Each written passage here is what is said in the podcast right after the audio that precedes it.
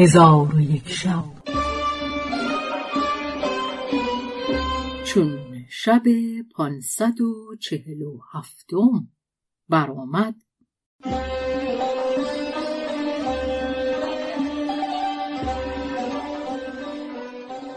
گفت ای ملک جوانبخت سندباد بحری گفته است که چون آن شخص را با آن صورت هولناک دیدیم بسی ترسیدیم چون آن شخص به زمین فرود آمد اندکی در مستبه بنشست. پس از آن برخاست و به نزد ما بیامد و دست مرا بگرفت و مرا از زمین برداشت و این سوی آن سوی را ملاحظه می کرد و مرا امتحان می کرد بدان سان که قصاب گوسفند را امتحان کند. مرا از بسیاری اندوه و مهنت که برده بودم و از کسرت رنج و مشقت که کشیده بودم نزار یافت و در من اثری از گوش ندید. در حال رها کرد و جز من دیگری را از یاران من بگرفت. او را نیز چون من امتحان کرد و ملاحظه نمود. چون که او را نیز فربه نیافت رها کرد و پیوسته ما را یکی یکی امتحان می کرد تا اینکه به ناخدای کشتی که در آنجا بود برسید و آن ناخدا مردی فربه و درشت بود. او را بپسندید و مانند قصاب که گوسفند به زمین بیاندازد او را به زمین بیانداخت و پای به گردن او نهاده گردنش را بشکست. آنگاه سیخی بلند حاضر کرد و بر حلقوم او فرو برد چندان که از دوبر او بیرون آمد. پس از آن آتش سخت بیافروخت و سیخ بر آن بداشت و در روی آتش همی گردانید تا اینکه گوشت ناخدا پخته و بریان شد. آنگاه سیخ از آتش بگرفت و در پیش خود بگذاشت و با ناخونهای خیش گوشت او را همی کند و همی خورد تا اینکه تمامت گوشت بخورد و استخوانها بمکید و در پهلوی قصر بینداخت و ساعتی نشست.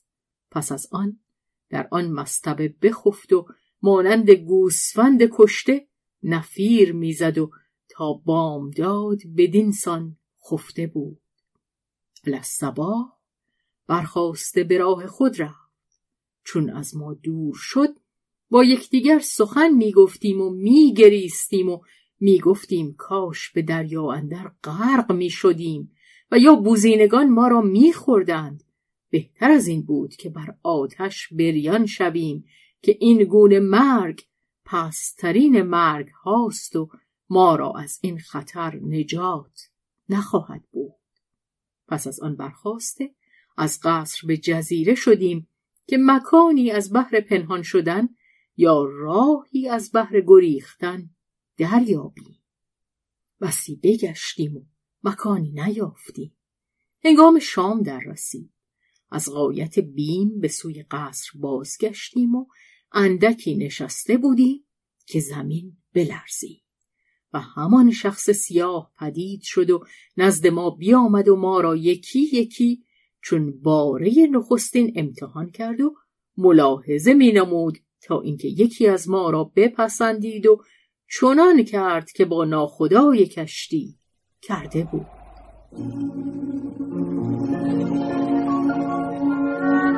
پس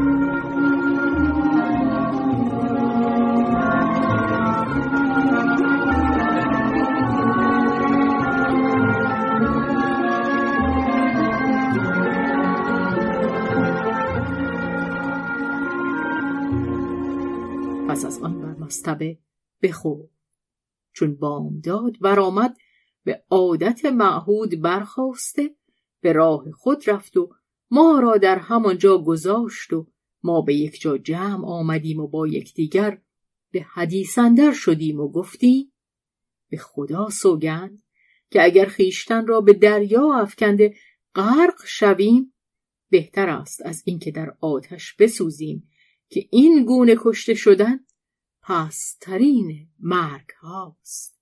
آنگاه یکی از ما گفت باید از برای او حیلتی کرده او را بکشیم تا از مذرت او آسوده شوی من گفتم ای یاران اگر از کشتن او ناگزیر هستی این تخته ها بگیریم و پاره هیزم به روی او جمع آورده چیزی به مانند کشتی بسازی. پس از آنکه هیلت کرده او را بکشیم بر روی آن کشتی بنشینیم و در دریا به هر جایی که خدای تعالی خواسته باشد برویم و یا اینکه در این مکان بنشینیم تا کشتی بر ما بگذرد و بر آن کشتی نشسته برویم. همگی گفتند به خدا سوگند این رای رزین و این کار متین است. پس همگی برخواسته تخته ها به خارج قصر بیاوردیم و آنها را چیزی به صورت کشتی بساختیم و در کنار دریا گذاشته پاره توشه در او جمع آوردیم و به قصر بازگشتیم. چون هنگام شام شد زمین بلرزید و سیاه درآمد. یکی یکی ما را امتحان کرده یکی بگرفت و چنان کرد که نخست کرده بود. چون در مستبه بخفت ما برخواستیم و دو سیخ آهنین به آتش بگذاشتیم چندان که افروخته شد. آنگاه آن دو سیخ را گرفته به سوی آن سیاه بیامدیم و او خفته بود و نفیر می‌زد. پس سیخها را بر دو چشم او بگذاشتیم. ولیکن با توانایی تمام سیخها به چشمان او فرو بردیم.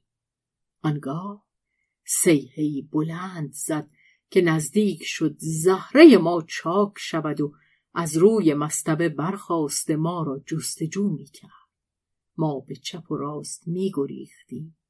چون نابینا شده بود ما را نمی‌دید ولی حراس بزرگ داشتیم و از خلاص نومید بودیم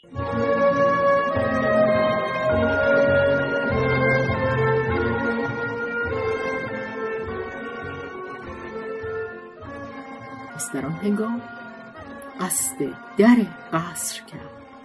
چون در پدید آورد بیرون رفته سیه همی زد و از شدت سیه زمین به لرزه در می آمد.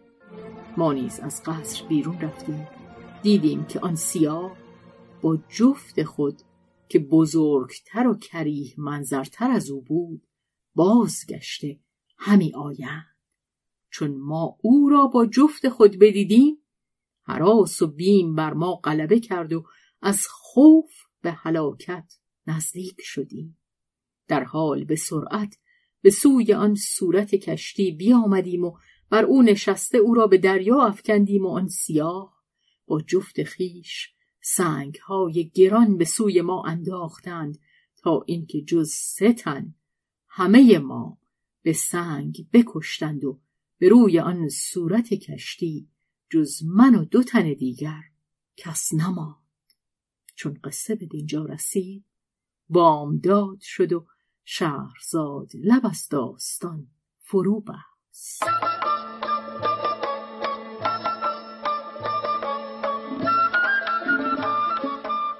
قصه گو شهرزاد فتوهی تنظیم مجتبا میرسمی